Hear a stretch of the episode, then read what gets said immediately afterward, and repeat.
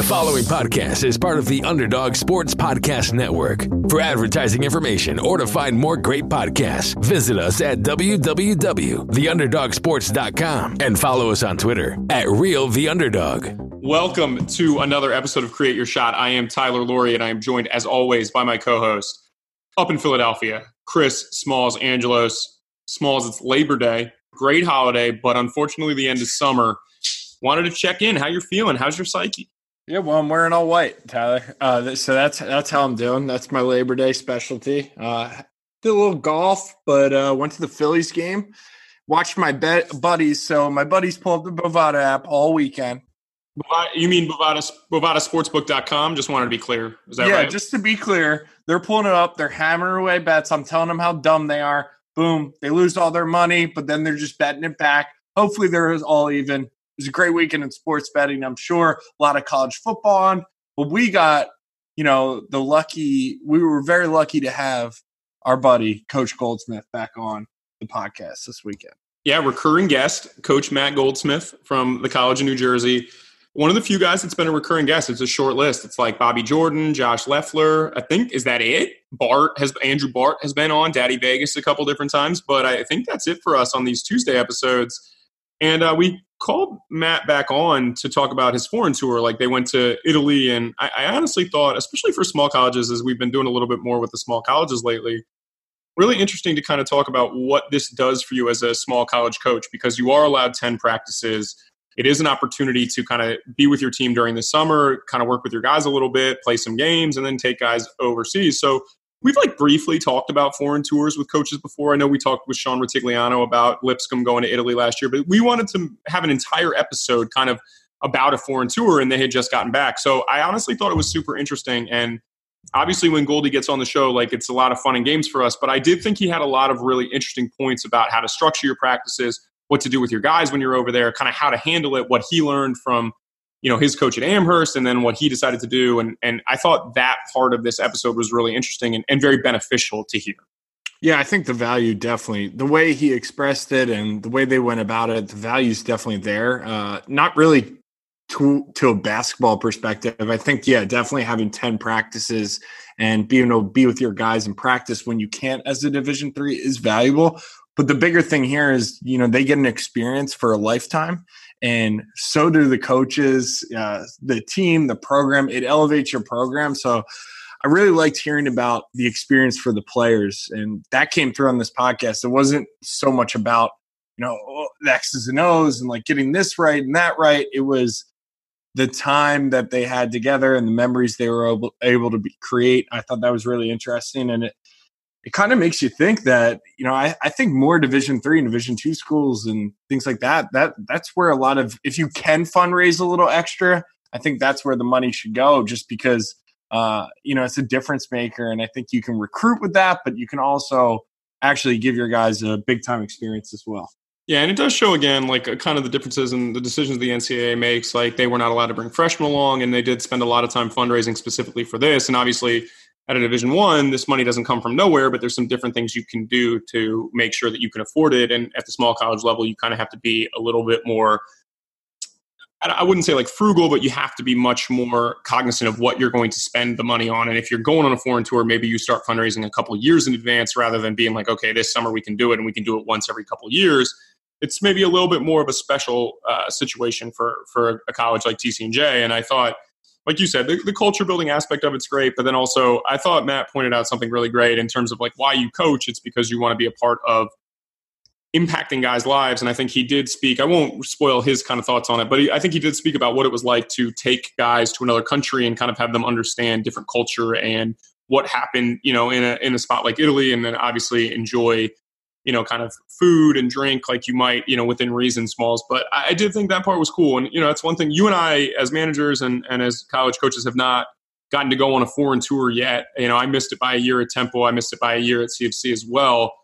But I, I think when you get to go and spend time with your friends and your family, I, I think it's a very, very special thing. And that's why I do think episodes like this are totally necessary because maybe if some coaches have thought, like, oh, well, I can't maybe pull this off, I thought Goldie offered some solutions as to how to be able to do that. And I think that's very important, especially as you go into the season. If you want to give yourself a leg, up maybe for 2020, 2020, 2021, this is kind of a way to do that, Smalls. And that's why we kind of decided to go this way. And obviously, we like getting Matt on just to kind of chop it up because he gets where we're coming from and we like to laugh and joke around. And, and Smalls, you know, made fun of us for talking about gelato too much and talking about wine. But at the same time, like, I think there's, you know, both pros and cons to having him on. But I, I do think one of the pros is absolutely that, you know, we have a really good time when he's on.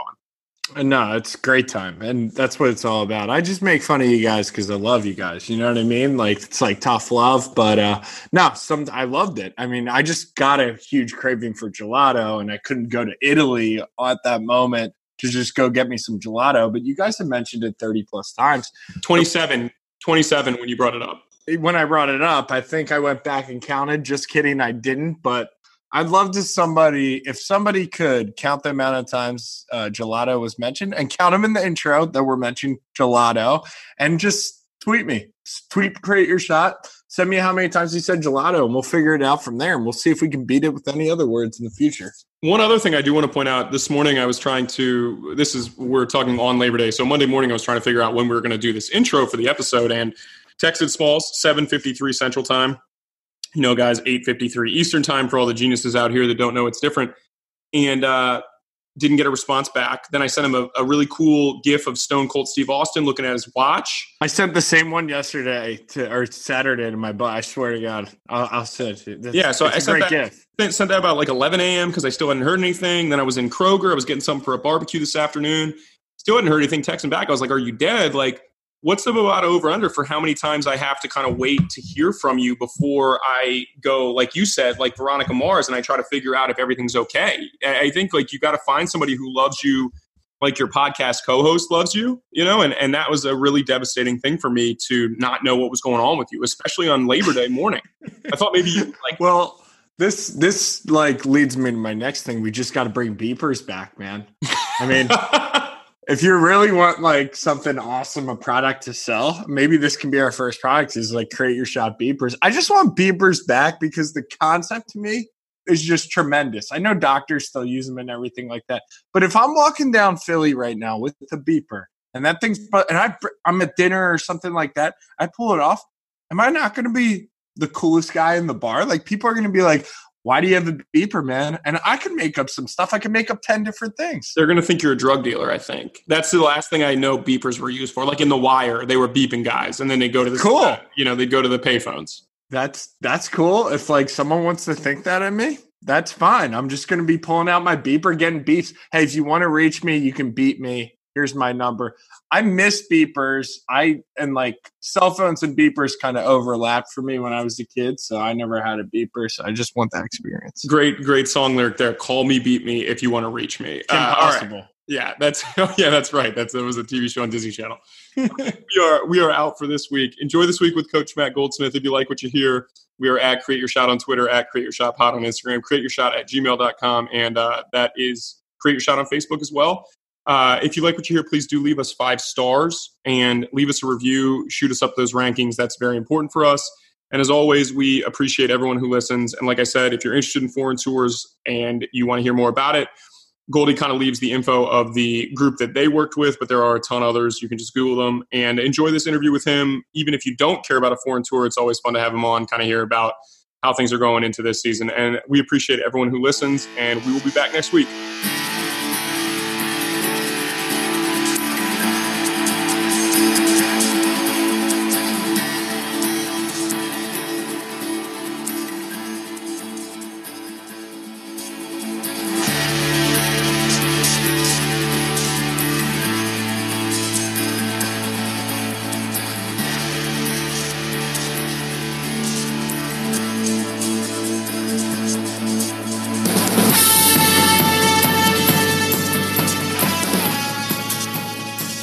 We are pleased to be joined by Matt Goldsmith, the head coach at TCNJ. Uh, we hadn't had a guy, an Amherst alum on in a while, so we we grabbed, you know, now a recurring guest. Before we get into it, Matt, I just want to know how you feel about that. It's your second time on the show. Only a few people get the call back.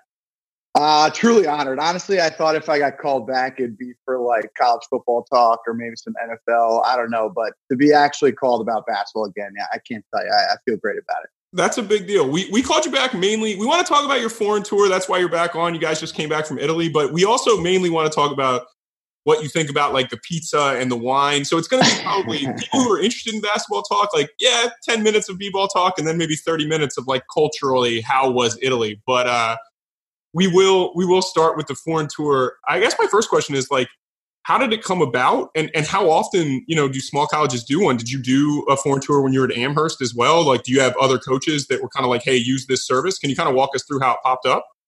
Yeah, sure. So my last year as an assistant at Amherst, uh, we actually planned a foreign tour, and then I got uh, the job out down at TCNJ. So uh, didn't actually end up going on the tour, um, but I think it kind of depends. You know, a ton of schools out there, the ones that have maybe a little bit more resources or a bigger athletic department, tend to go. You know, every three or four years.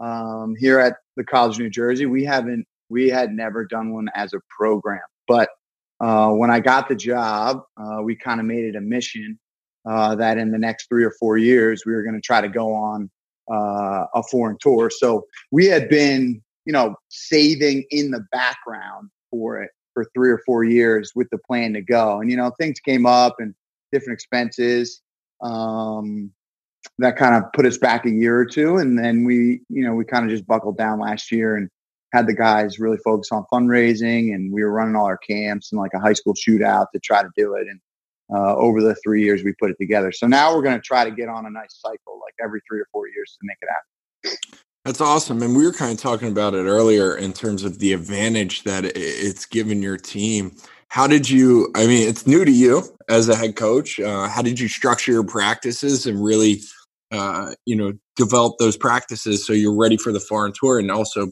propelling you into the into this year? Yeah, it's a it's a great question because it's kind of interesting. So you're coming up into the foreign tour, but your guys might have internships or uh, you know things going on. So you know the first four practices or so, we had seven, eight, uh, sometimes nine. So it kind of depended how many guys we were having. So we had to get a little creative on how we were going to structure it. But I was really fortunate. So I, I talked to Coach Hixon. He's done two so far in the last six or seven years. And then I talked to actually a guy I've worked with at Jay Bilas' camp who just went on one as well, uh, John Baines. He's the Elmhurst coach in the Midwest. And we had talked about it at camp and just kind of like, how do you structure these practices to get the most out of it? So, you know, going into the 10 practices, our big goal was skill development because, you know, summer season, you're trying to improve skills. And we didn't want to overcomplicate. So we wanted to be able to use a ball screen, be able to guard ball screens, um, you know, have a primary and secondary break in and kind of get into like our main actions, hopefully. But, um, you know, we also wanted to use it to see if some of the new stuff we were going to do next year was going to work. So um, we didn't want to overcomplicate it, but we wanted to add some new things in. And, you know, a lot of what we were doing because of the small numbers was three on three live, four on four live, and um, just kind of playing for like a half hour straight of three on three. And uh, it kind of made me rethink my own practice planning uh, in season because having a good 25 minutes on one side of the court of three on three, like every guy gets so many reps uh, and they just get so much better at whatever action you might be working on in that moment. So I really loved it. It was it was great to try to get creative. It was great to try some new skill development drills up. You know, we did a lot of 1v1 stuff, uh, guarding and finishing and um, some different things like that. So uh, we tried to use it as a kind of like experimentation lab while still kind of sticking true to what, you know, we do and what, what we're all about as a program. How'd you make sure to not kind of overload it? Because we've talked about this before like division three guys you don't get a chance to work out with your team in the summer. So this is like a you know this is a very new thing and like a blessing for guys to come in. Did you feel like you know it was hard to not overload guys? And then did you also feel like guys were really excited to get back on the court as a team? Like could you sense that in your players? Yeah it was first the the guys were i was a little nervous you know like how excited they would be, or it's the middle of the summer, you know, they they they're coming off like a long day of an internship or whatever it might be. And our practices, like the energy was awesome. We had 10 great practices before. I was really excited. So that piece was great. And then, yeah, it's a great question. I mean, last time we spoke, it was, you know, I talked a lot about like keeping it simple and I would have to kind of like just like slap myself every now and then, just like, all right, you think of this idea, now pare it down to like, what's the most important part of that idea? So what we did was again, we, we were worried about ball screen use and ball screen coverage. We wanted to get into our, you know, run at like split type screens, um, you know, the Princeton like point away type stuff. Um, and then we wanted to work on a new type of transition secondary break that we've been trying to implement for this year. And so what I did was I split uh, each practice into only focusing on one of those areas. So if we were doing ball screen, we were doing all ball screen drill work. We were doing roll finish. We were doing how to use, you know, your footwork off of ball screen. Then we were doing defensive stuff on ball screens, you know, getting over the screen, how we're going to guard them. And then we'd go live in three on three. So it was very different structure than a practice typically would look like for me. Um, but again, it's making me rethink a lot of stuff because we got a lot better at a ball screens use and defense in an hour and a half. Um, so we really try to dial in on one area. So that was one. The next day would be, um, you know, point away, like split screen action, Princeton type stuff. So we would do like three on zero. Oh, we do three on three. We talk about switching defensively, and then we'd go uh, live, four on four, three on three, whatever, with a little structure to it, but kind of just read and play. And then the last day was all transition. So we would go up and down. If it was three on three, it would be like flip the ball at half court and sprint into the action, stuff like that um, and just work on the shots we would get in transition. So I really liked the complete focus on one area. I mean, obviously, when you get into the season, you can't do that quite as much, but it's making us think a lot about preseason and how we want to approach each one of those practices. It's also nice too because you do know that like I'm sure you knew who you were playing, obviously, but it's not like you're watching film on those teams. It's very much more like self scout, like how can we play well, rather than like, all right, we're going to Florence and we're playing you know a, a, Serie B team or whatever out there and this is how we have to stop them right? Like it's not like you watched film on yourself i'm sure you, you didn't watch any film on anyone you were playing right? It's just not really a, pos- a plausible thing. Yeah no so we had um, two of our teams were kind of put together that we played. So one was um, from Stella Azzurra which is this academy in rome that's really well known out there and they when we played them they had you know four of their 17u guys who are like high high level 17u italians and then uh, five guys who were former academy members who are pros at the time. So they were very thrown together, not as you know cohesive as a unit, but very skilled. Um, and then we played this team called they're called the Italy All Stars. They've played like every D1 that went over there. Uh, they played Baylor, they played Miami, they played Houston this year, they played UNC Greensboro, uh, and then they played us, and and they were all uh, third division Italian players, 24, 25, big, strong, really skilled, but again, not as cohesive as a team would be. And then our last game, we could have probably watched film on them, but I wasn't overly concerned by it. It was a team from Lithuania. They actually are. Uh, it's called um, like International University um, it's in Lithuania. They play in the second league in Lithuania as well as the college league. So he plays, he was telling me he plays over 60 games a year and he has them for practice the entire year. They have scholarships, all this stuff. So they were really talented because they were really put together. You know, they had a ton of practice before going. They played eight games in like 11 game, uh, 11 days while they were there. So it was really a basketball focused trip for them versus us who you know, we have our 10 practices, but then we play three games over there and we, we didn't practice at all. You know, it's just like you, you see sightsee all day and you go to your games. What were uh, what were some of the things you guys were doing off the court? Because this is, you know, eh, for students and for student athletes, this is like a once in a lifetime kind of experience. A lot of the times, what did you guys kind of do off the court and uh, you know, as a team and as a group?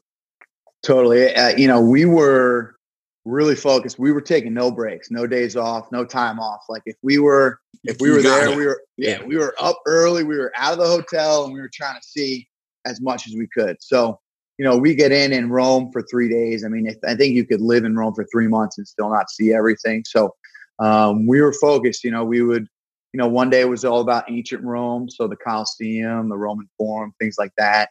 You know, the first day we got in, we do a uh, an overnight flight. We arrive in Rome at 7 a.m., get off the flight, immediately go to Vatican City and do like a full tour until dinner that night. So the guys are just dragging at by the end of that day. That was what my wife and I did when we went to Rome too. It was like the first day we went to Vatican City because it was a Sunday, and like you don't realize how jet lagged you are. Like you walk in and it's beautiful. Like there's millions of people there. The guys are yelling at you to try to like get you to buy crap out front of it, but like we walked up the steps, Matt, and I almost passed out. Like it was like you're just so dead. It's so hot because it's August, but it's it's such a beautiful thing to see too. And it's like one of the things that I think like even if you're no matter what your religion is, it's just like so like spectacular to see. But I, I remember just being so dead tired and so jet lagged. I'm like, this is totally so. So we had the day we flew out, we had 7 a.m. practice. So I, I deliberately wanted to get them out of bed early so that hopefully they passed out on the flight. Yep. Um, and then you know we got in and like I was just living off espressos. I, I love coffee and espresso, so, so I was so like great. smashing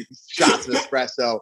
I probably had like eight that first day, and I was flying. I was like flying off the wall in the Vatican. They probably wanted to kick me out. Um, but you know, espresso and gelato just kept us flowing throughout that day. Oh man, I, I, that's what I, I joked with Smalls that like I didn't realize why I wasn't sleeping great in Italy, and then I realized that like every single dinner we had, I would get an espresso with dessert, and it's like you just don't think that it's like super caffeinated and instead you're like oh it's this tiny cup. Like how could it be bad for you? It's like why can't i fall asleep until 2 a.m and like you do you want to get up early because so you just you complete the cycle. It's like all right you go to bed you wake up you have your espresso at 7 a.m you double you're ready to go. It's great. Yeah. that's why i love italy man. It's the best. Get the old doppio baby. It's you, you love the double espresso. And then like our guys, I'm telling you, our guys by 11 a.m., if half of our team didn't have a gelato in their hands, it was a surprise. I mean, they were crushing ice cream and gelato the entire trip. So you guys did Rome, like you said, and, and how long were you in Rome? And then went. How did you get to Florence? Did you take the train to Florence, or because you, you, went Rome, Florence, Venice, right? Those in order. Yeah, so we did uh, even a little bit more than that. So it was it was awesome. We had a uh, we used this uh, firm called Beyond Sports Tours, um, and, and, then went with this uh, a former coach Tim Whittle who uh, was at Macalester was a assistant at WashU for a long time and now lives out in the Pacific Northwest and does these tours. And so we had a Italian tour guide, uh, we had Tim, and we had a bus and a bus driver the whole time. So we never took any um, trains or anything like that. So we were in Rome for three days. Um, that was our longest city. Then we went up to Florence. Um, you, we actually stayed in a hotel outside of Florence in this smaller town called Montecatini. That's where near where we played uh, and then went from Montecatini to Venice. We were only in Venice for a day, slept overnight, and then went to Milan from there.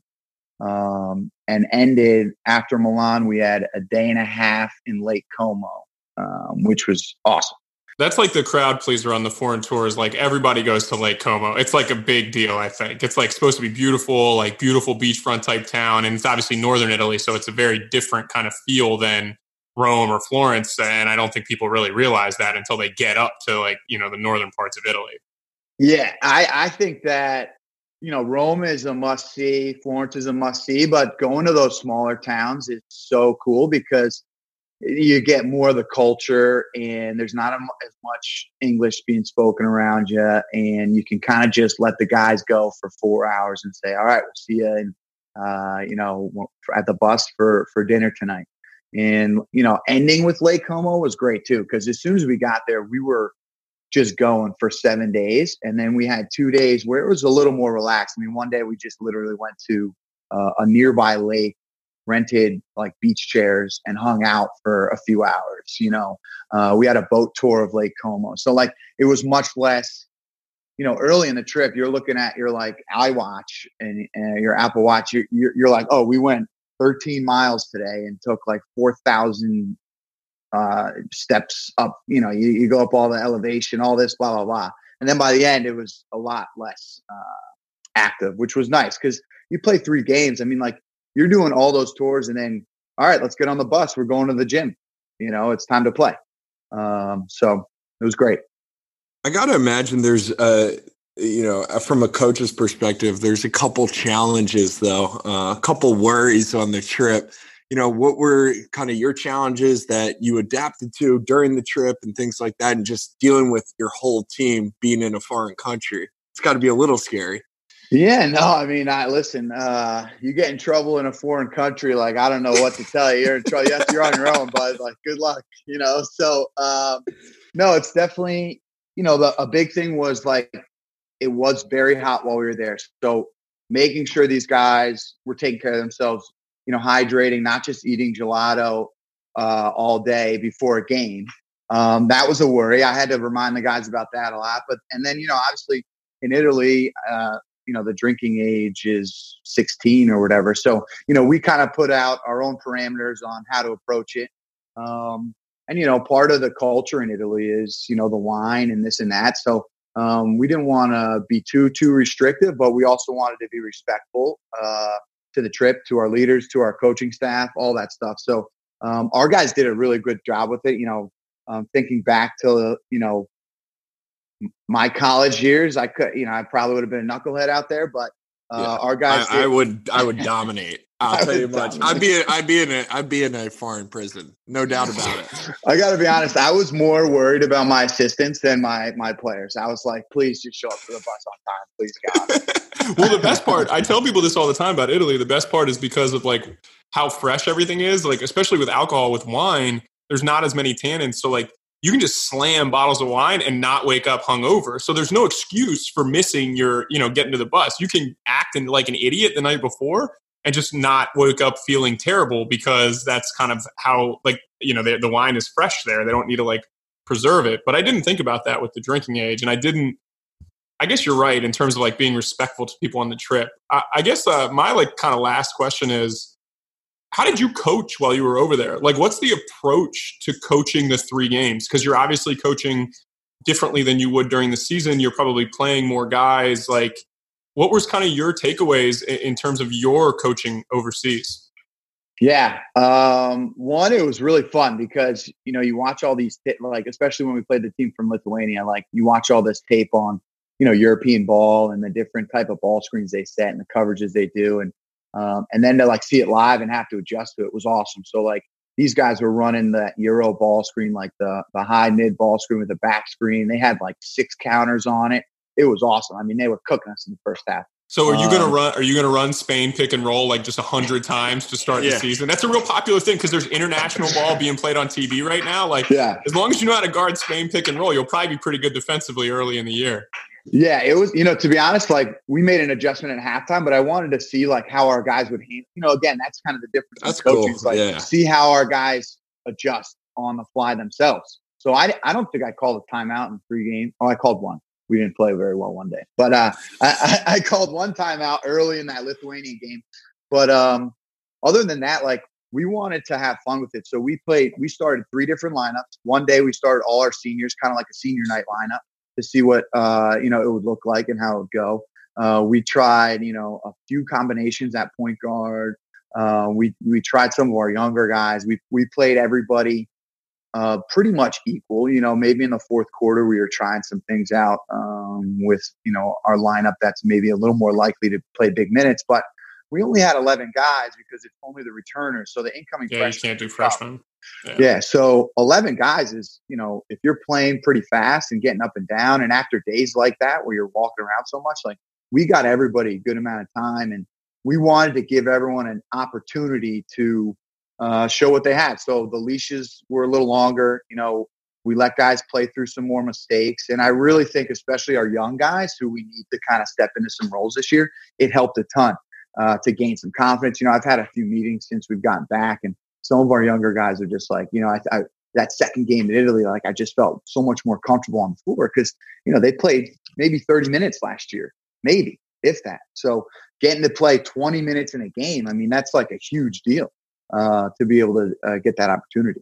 We've spoken a lot and uh, a lot recently with guests about like going from like an assistant to a head coach and how you build relationships with your players did you feel like this type of trip where you get to kind of show a little bit more of your personality like your wife's there with you your assistants probably brought significant others if they had them do you feel like this type of trip is really important in terms of like i don't know we hate saying culture but you know it matt like is it is it important for like moving forward in this season do you feel like you got closer with some of the guys maybe you didn't get a chance to coach really hard last year were you able to coach those guys hard while on this trip yeah, I mean, I'll say it. It was great for the culture. I mean, it was uh, it was awesome. I mean, like they to to have your guys around you twelve hours a day and to see you in a different element, um, you know, is just so special. And like to see them, you know, watch me with my wife. My parents were on the trip. So like to see them, you know, my dad and my mom to like interact with them more, to see how I was interacting with them, to um,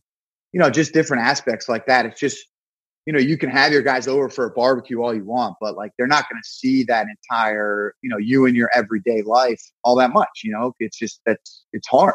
So it was really special. I mean, I, you know, we we try, you know, my wife and I, we try to sit down and like have a meal next to this group and this group uh, at, during our dinners and you know, a lot of times I was eating and then kind of getting up and just walking around and being like, yo, guys, what you think? Like, how was the pizza today? Or, or what'd you think of this meal? Did you like this pasta? Blah, blah, blah. Um, you know, things like that. And again, just to be able to, you know, I had been to Italy and to be able to watch kids who had never really traveled internationally in their life, like walk up to the Coliseum and see it for the first time was just so cool. It was just so special. Like, I wasn't walking up looking at the Coliseum. I was walking up looking at our guys like faces because it was awesome to see them and to hear like the stats and them just like their jaws drop. Like, no way, that's that didn't happen here. This is aliens had to do this or something, you know, like it was just so fun to experience. And um, I really thought it brought our team, you know, we were already a pretty close group, but I think it uh, really facilitated us getting together and and being even closer as a group. Yeah, you guys are way ahead of the game, like way ahead of the game now. Uh, and I don't want to get into debate or like, you know, start going off on a tangent, but don't you think the NCAA could let Division three, D two have four hours, six hours a week? Like, why not? Why can't it happen? Well, it's also how crazy is it that your freshmen don't get to go on this trip? Because like, eh, because like at D ones, if you're a freshman, like you just do it second summer session and they're all allowed to go and it, it, it feels really bad to like rob your four players of like first of all, it puts them aside a little bit, right? Because some of your guys might have like, hey, remember when we did this? Remember like inside joke or whatever. And then you have these 100%. four guys that are like a little bit more isolated. And like that seems like, for lack of a better word, like I'll put a quarter in the square jar, but like that just seems super shitty to do to these guys yeah. who are starting a, a big four year experience in their life. 100%. It was, uh, that was probably one of the harder parts. We actually spoke to like the captains about it. Like, you know, don't try to like don't rub Italy like in our freshmen's face too much. Like just bring them in and like make them part of the family and don't worry about that other stuff. So um yeah, it's it's stunk. I mean, I love our freshmen. I, I we're super excited about this class and I would have loved nothing more than to bring them on this trip. And kind of my my thing to them was like, listen, like we're allowed to do this every three years, so we'll do like, it for buckle, you yeah, buckle up your fundraising belts because we're we're going to put this thing together over the next three years. There's like good odds on Bovada that these freshmen are going to be like shirtless, having a car wash, like says like send us to Italy in three years. Yeah, I love totally, it. Totally, hundred percent, hundred percent.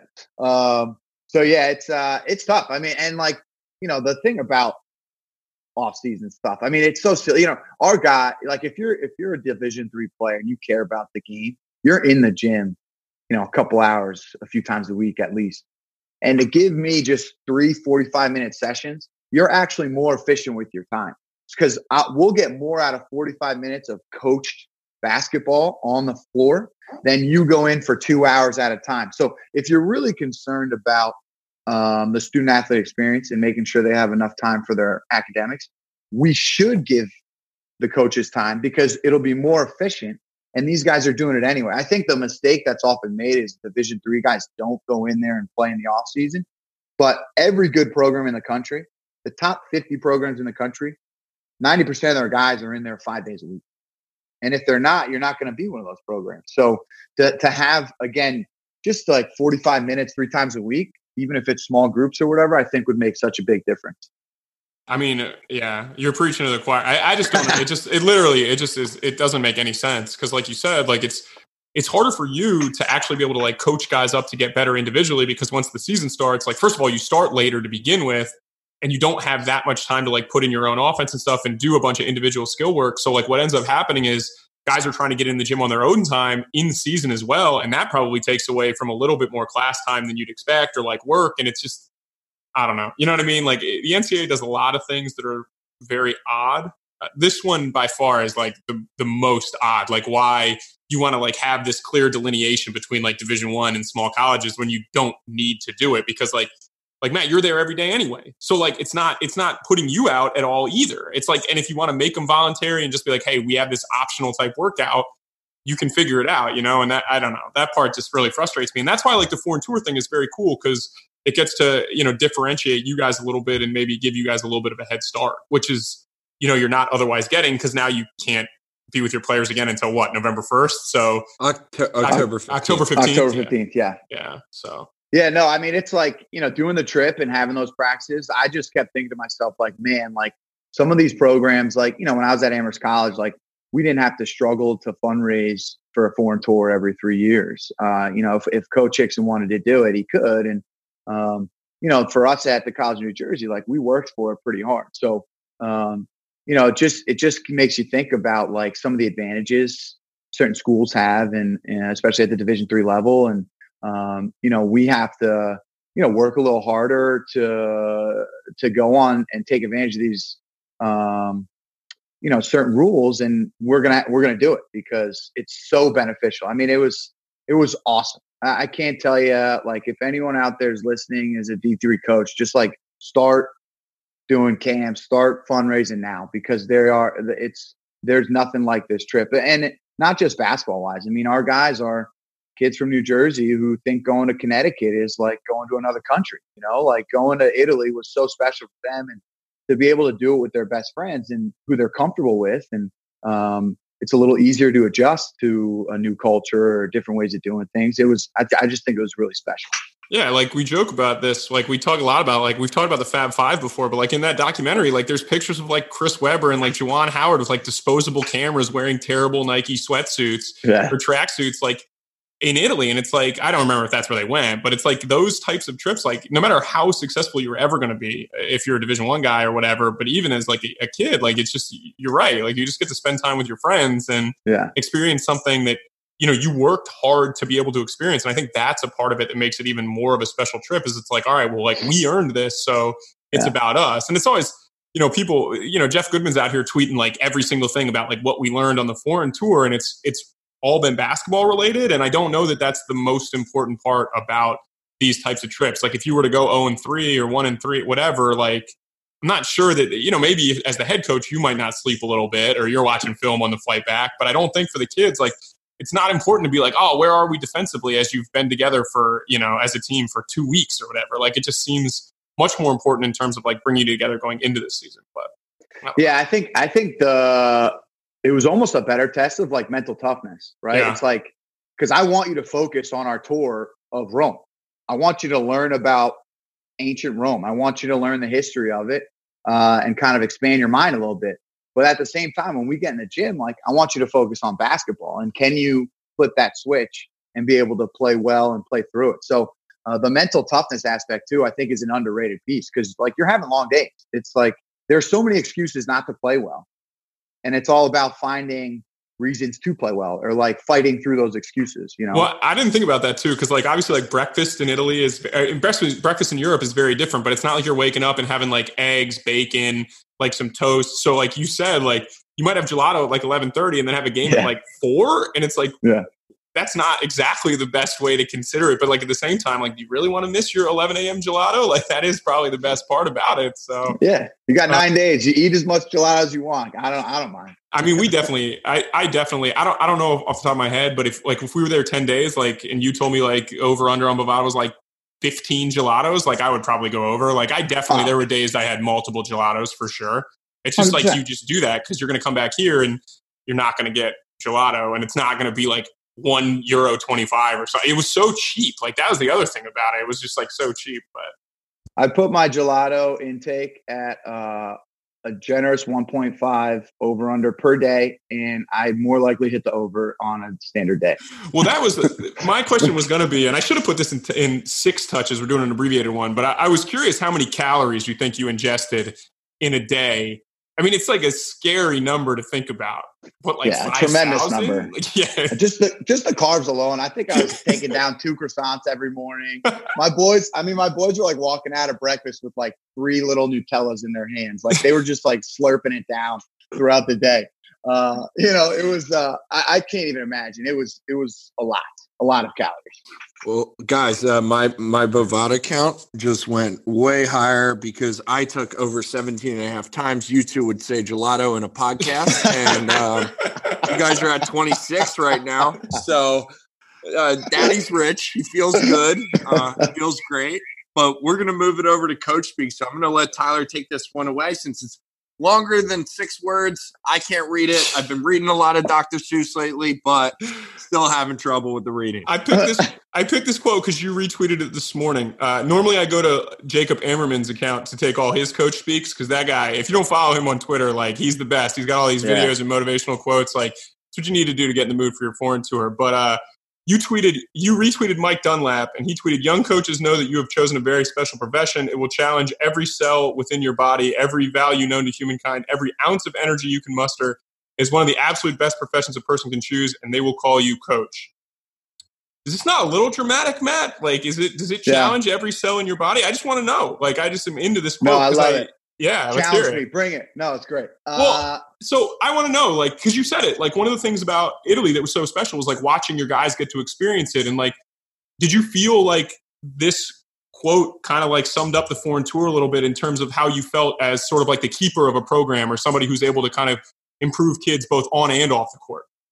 Yeah, no, I mean it's definitely uh, you know if you follow Dunlap at all, like he um, his quotes are like intense in general. He's just an intense guy, and he he actually. So I've I've worked the last three summers at Jay Bilas' camp, and he comes every year. So he he worked the camp one year, um, and then he gives a speech uh, the other two. So um, kind of familiar with him and know him a little bit. And uh, you know, this year actually at Bilas, we uh, sat down on day one with all the coaches, and Jay kind of got up and told this story about you know how choosing to be a coach like is hard and it's a noble uh, and important pro- profession. It's a privilege. It's a responsibility.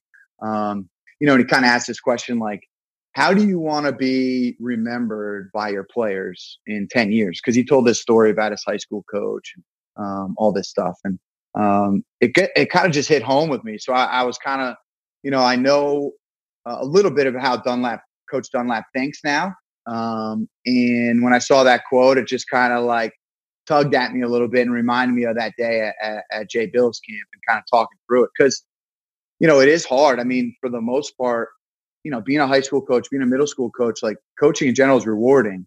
It's a matter of what level you want to be at and what you're willing to put up with at those levels. And, you know, I think we all know, and I think a lot of, especially the younger coaches, like assistants at the D3 level who may be listening, like it's hard. Like it's a sacrifice to stay in the game, just to stay in the game, let alone to actually do the job. So, um, you know, I think sometimes it's important to remember that it's like, you know, your responsibility is more than just like hoops and uh, it's more to those kids. You know, I the reason I picked it is because I learned more from my coaches than from most of my teachers or professors or whatever. So, you know, not to get too serious and while I'm talking with the boys, but um, I, th- I, think it's uh, you know it's an important thing and something to keep in mind when you know you're jammed up about losing a game in Italy. It's like it's not that big of a deal. I, I will say this: I have heard that Mike Dunlap, his Twitter persona, is absolutely his real life persona. Like he's a very intense guy. Like he re- he absorbs tons of material. Like he truly, truly believes like this is and I, am not saying that tongue in cheek. You guys know I'm very sarcastic on the show. Like I joke around about stuff like this, but like this is who Mike Dunlap is. Where like he takes that very seriously. Like if he is recruiting your son, like he's recruiting all of the responsibilities that come with that, not just a basketball player. I, I have heard that before. I think Dumph told us that Smalls because he knows Dunlap pretty well. But I, have heard like this is who he is, very much so. Like it is not an act. Oh, it's not. I mean, it, it's big time. I mean, he gives a talk, and like before the talk starts at camp, the entire whiteboard is filled with lists of three things. And you're like, I don't know where this is going. Like, if I can pick up a couple, I feel good about it. But he moves so quick. He does this thing where he snaps and you have to snap back. And it's like you it's like you have a buzzer like hitting you in the head, like bing, and you're like, oh, I'm trying to pay attention, trying to focus, trying to take notes. He is an intense guy. I remember I he coached the Bobcats, right? And obviously it didn't really work out, but I remember hearing that like he is unbelievable at like just teaching, like you said, like kind of like just commanding a room and like getting a point across. And I, I think he did struggle with professional players because I, I think it's different. It's just a very different kind of like mindset and teaching style. But his ability to just like teach a defensive or offensive scheme and like get people to pay attention and buy in, I've heard is is like second to none. Like that's what he's better at than almost anybody. Unreal. I mean, he's one of those guys like in that speech he talks about like learning from the Navy SEALs, learning from parenting class, learning from his kid's third grade teacher. And like he's genuine about the entire thing.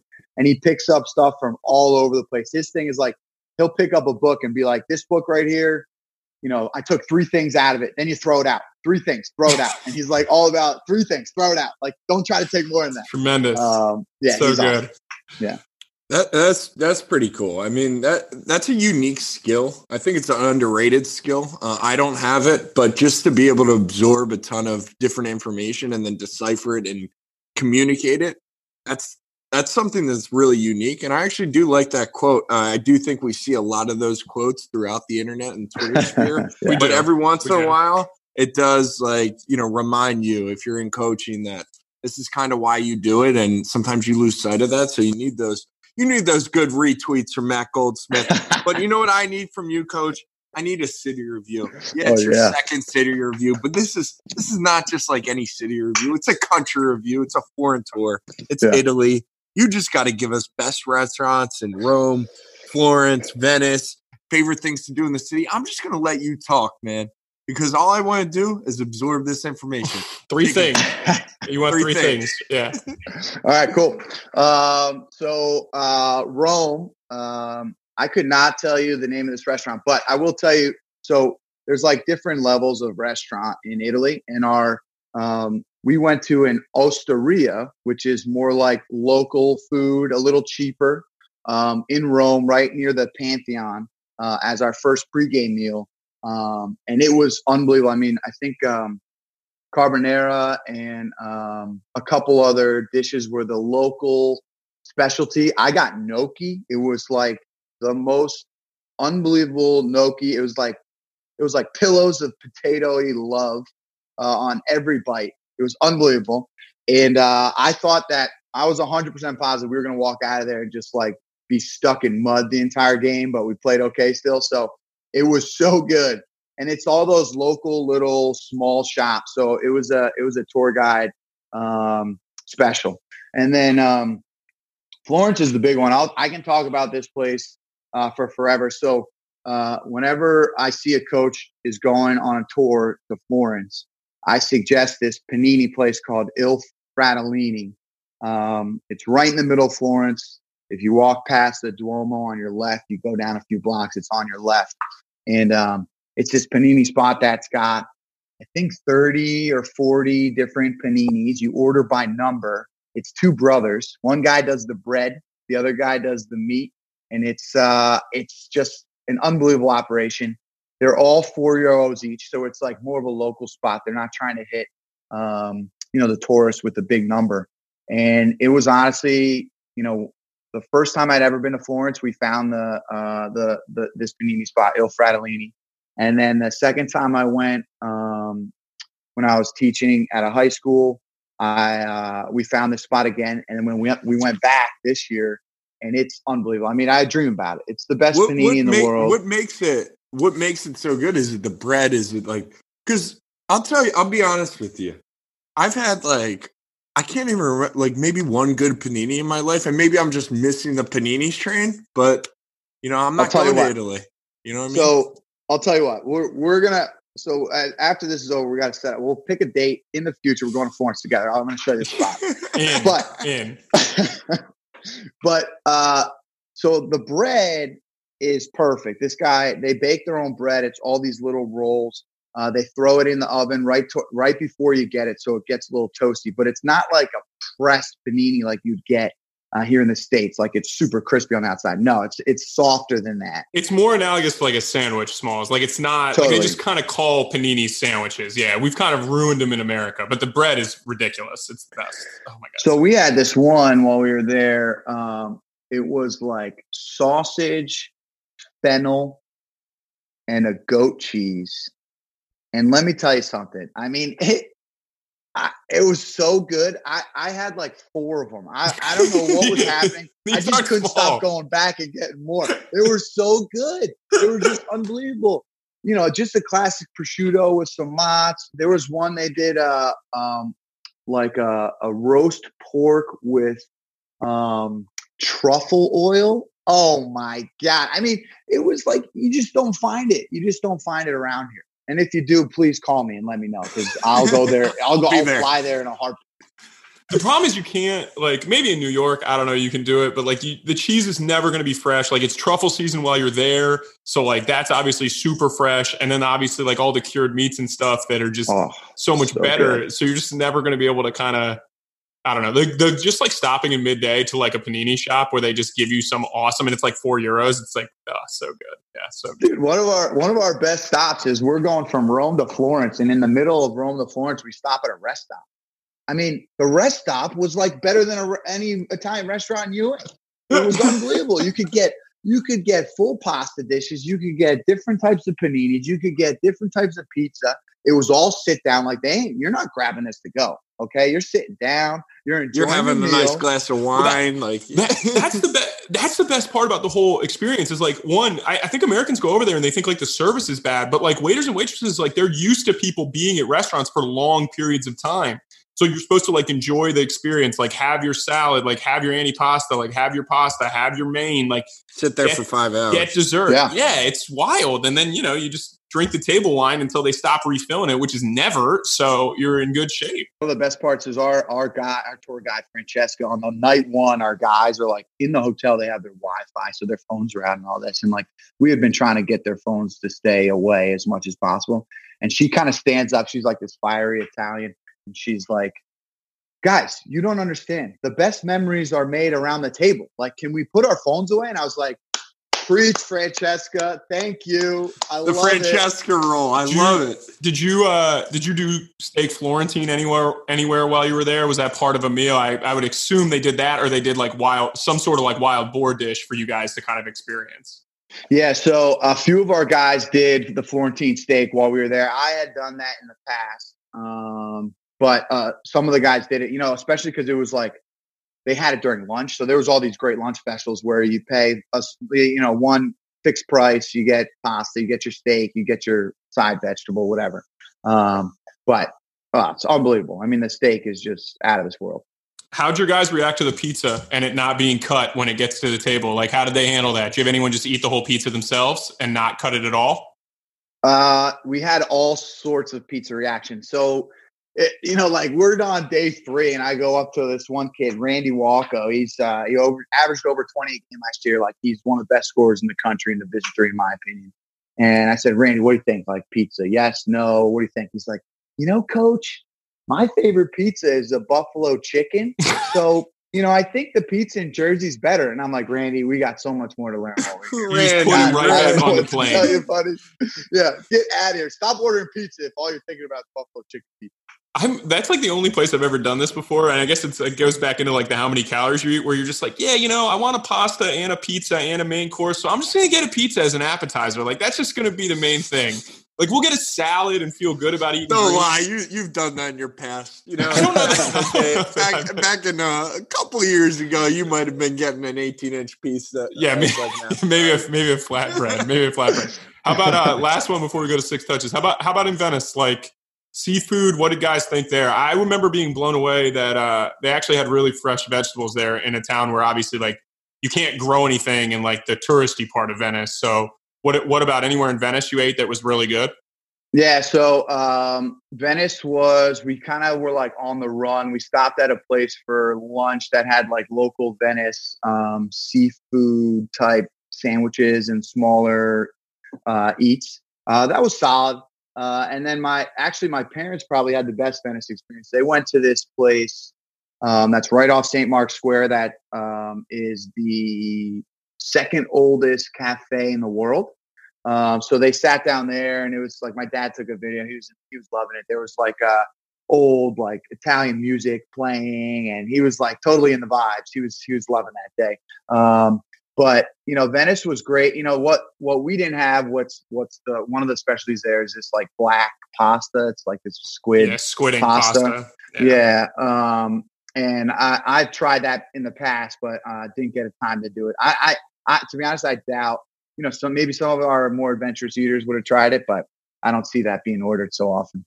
Yeah, we did it. Well, I was. It's good. I mean, it's yeah. it's not like it wasn't like a mind. There were some like Italy food experiences that I thought were like totally mind blowing. Like I didn't think that was Venice as a whole. I thought was like a cool place to go. I don't need to go back. Like I don't I don't see it because it's smaller. It's way more touristy. It's much more expensive, but it is it is like totally like breathtaking. Like even as like you know as like a basketball player, you'd walk in and be like, ah, oh, this is kind of cool. Like it is a very cool place to like appreciate kind of how different it is.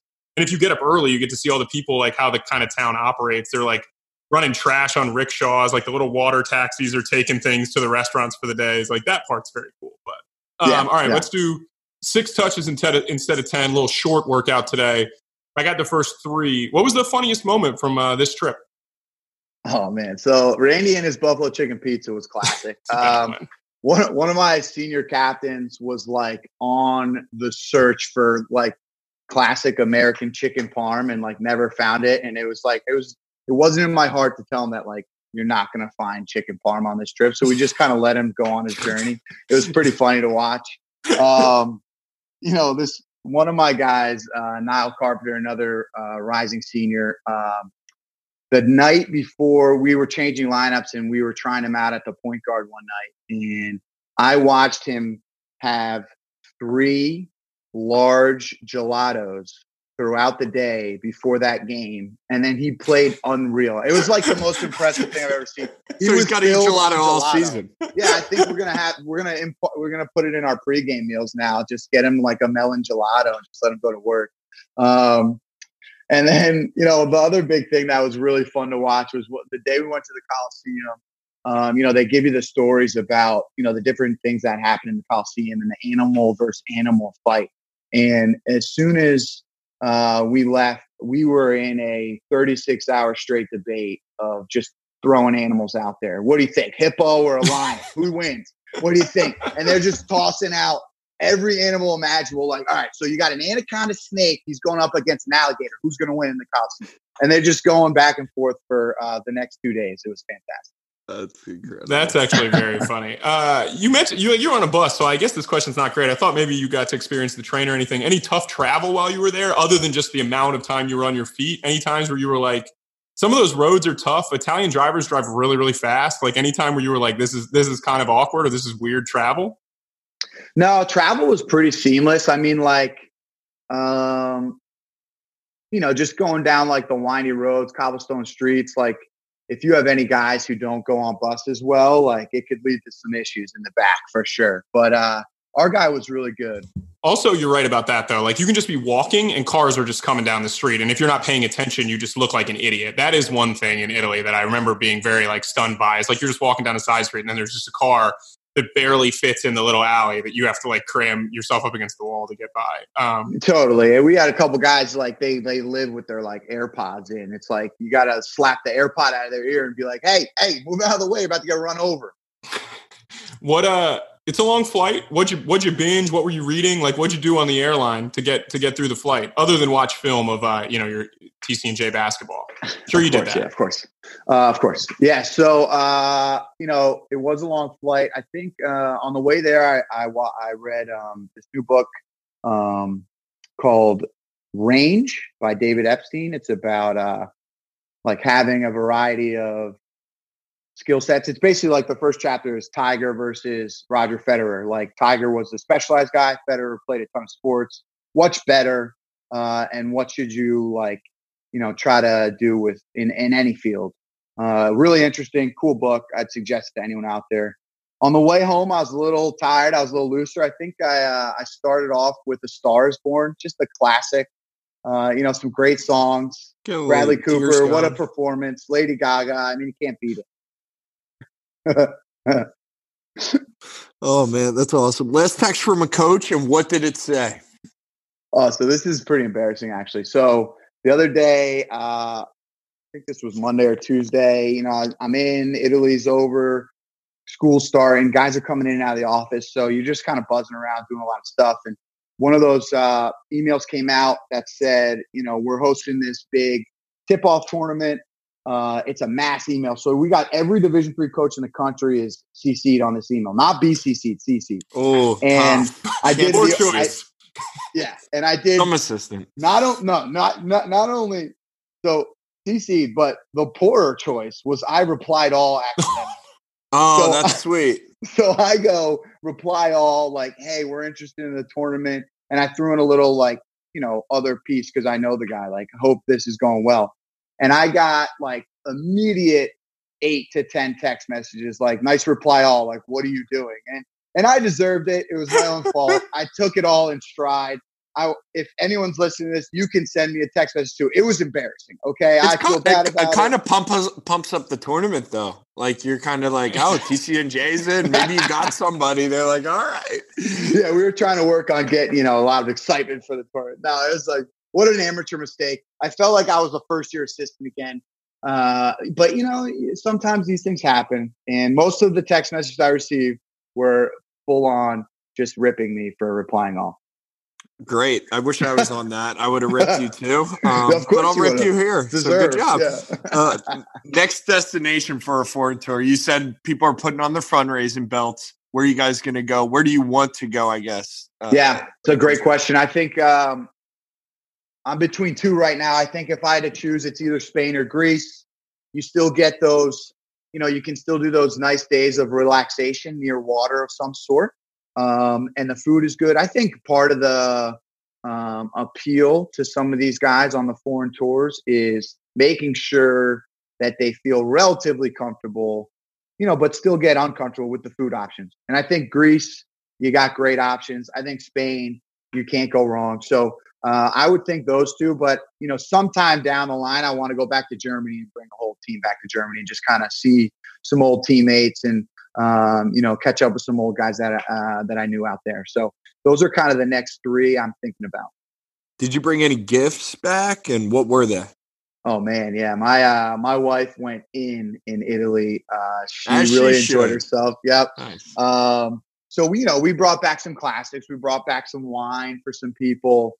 I think we did um the majority of our Christmas shopping while we were out there. So I can't really reveal those gifts, of course. But um we did some fun stuff. I mean, my uh we got some new, you know, inspired by the fashion out there, some nice clothes. I got a nice uh, AC Milan jersey and some uh, little AC Milan jerseys for my nephews. So Are you going to be like that. coaching with like a scarf on this year and be like, like that would be that would be awesome, right? If it was just like, like- yeah, this is Italian, uh, and like you go up to coaches and you're like, I got to go coaching with a full scarf. on uh, a throwback to the old podcast, uh, Pep Guardiola. I'm going to go like bomber jacket and scarf, have a nice like five o'clock shadow, like a trimmed up beard. Really, His- really good styling out His there. sideline swag is unreal. Like it's Oh, amazing, and it's also like per, he's like yelling and moving around and high energy, and then he's like perfectly coiffed when he walks in the locker room. It's like how does this? Unreal. I, he looks like he's out of a GQ spread, and he just coached for for you know 90 plus minutes. It's it's next level. All right, parting shots. Uh, we altered these a little bit, but same same vein. What's the best advice you got before you went to Italy? Like best advice about going to Italy this time around? Yeah. Yeah. So, uh, you know, it was, it was from Coach Hixon, like most of my best advice is. And he, um, I called him one day and just kind of was talking to him about it. And he said, you know, I was, I was like, oh, how'd you use practice? How'd you do this? Blah, blah, blah. And he kind of said, he said, Goldie, just like take a breath and remember that everything you're doing is an advantage and a plus. So enjoy it, smile, you know, let the guy see a less serious version of yourself because it's all additional stuff to what you normally get and you get to travel. So uh, just smile and enjoy each each day, and and you know don't worry about the game that night if you're touring Florence or whatever, and it's a long day. Just like try to get the most out of every moment, and uh, you'll really enjoy it. So kind of cliche, but you know he really made me step back and be like, what a good point. Like what a special trip. You know, basketball is great, but there's bigger things that are go on and go into this trip. So let's just enjoy it and make sure the guys uh, enjoy it instead of you know maybe it, you you have a shorter leash at home with them you know acting up or messing around a little bit but you know they're on a trip like let them have fun let them enjoy it they want i want them to have these memories for for their lifetime as well so uh, it was a really good piece of advice That's that's really cool. He said that because I don't I don't think every coach would tell you the same thing. They might be like, here's you know game planning wise, blah blah blah. You can do this with practices. That's a nice thing because it was probably for you, you were like, yeah, you're right. Like just smile a little bit and have fun. So that's cool. Going back to the day before the trip, who, uh, what would you tell yourself? Yeah, um, that's a great question. I think, um, you know, I think really the advice Coach Hixon would give, I would just double down on it. I think I got a little, a couple times, probably too worried about this or, um, you know, thinking too much about basketball or post game or this and that. And it's like, how many times do these guys get to go to Italy with, you know, nine of their best friends? How many times do you get to go to Italy with your wife and your parents? Like, just enjoy the experience. And, um, you know, we squeezed a good amount out of basketball we could. We probably could have gotten more, but I think what we did do well is take advantage of the time, use every day, try to get out there. You know, like our tour guide, she was saying, Well, do you want to end the day early today? The boys look tired. I said, No, I don't want to end the day early. Let's go. Let's stay here as long as possible. This is how they may never come back, you know? So um, just take advantage of all those moments and like just push through because it's a long, you know, what they don't tell you going into those trips is it's a long 10 days, especially um, as a coach and worrying about, you know, curfew or this or that or whatever it might be. You know, we didn't have a huge staff out there. So a lot of times I'm sitting in the lobby waiting for for guys to get back or whatever it might be. So um, just kind of pushing through it, and you'll probably sleep pretty well when you get home, but it's going to be well earned because uh, it's a good trip. No, good advice. And uh, we appreciate you coming on and, and, talking with us about the trip because I do think foreign tours are, are, stuff that everybody likes to do. They don't necessarily know how to do them, they don't necessarily know how to reach out to them. So, before, usually I shout out your Twitter, which is at Coach M Goldsmith for people that don't know. You should be following him. But um, can you shout out the company that you worked with again, just in case anybody wants to hear it and maybe get totally? Yeah. So we used Beyond Sports Tours. Uh, we kind of shopped around to see what was going to be the best price, but um, you know, Tim Whittle did a great job with it. It's a really small shop. They're growing. Um, they they started off doing all Costa Rican tours, and they're doing tournaments now in D three, like uh, Christmas stuff. Like I think they're trying to set one up in uh, New Orleans and and things like that. So they do a really good job. Uh, they're really hands on because it is smaller and it's growing. So um, I would I, I, couldn't recommend them enough. I think Tim did an awesome job. I think Beyond Sports did an awesome job. We had no problems. I mean, you know, my mom while we were there broke her foot uh, on like day three, and she they took care of her like I've never seen. She it was awesome. So uh, they they did an awesome job. We had no problems, no headaches. Whatever we asked, they took care of. It was fantastic and they are uh, it's just beyondsportstours.com exactly how it spells and then beyond sports cr on twitter if you guys want to give them a follow and uh, i know you're chomping the bit to start it's september 1st today so just 45 days i think if september has 30 in it yeah that, that sounds Something right like so that 40, yeah. 45 days till the season starts but matt we appreciate it man and we'll be following and uh, thanks as always for coming on and chopping it up with us yeah, thanks for having me. I love what you guys do. It's uh, it's such a benefit to the small college guys. I know all you know everybody I talk to this, this podcast. You guys do an awesome job. We appreciate you doing what you do. Awesome. We'll talk soon.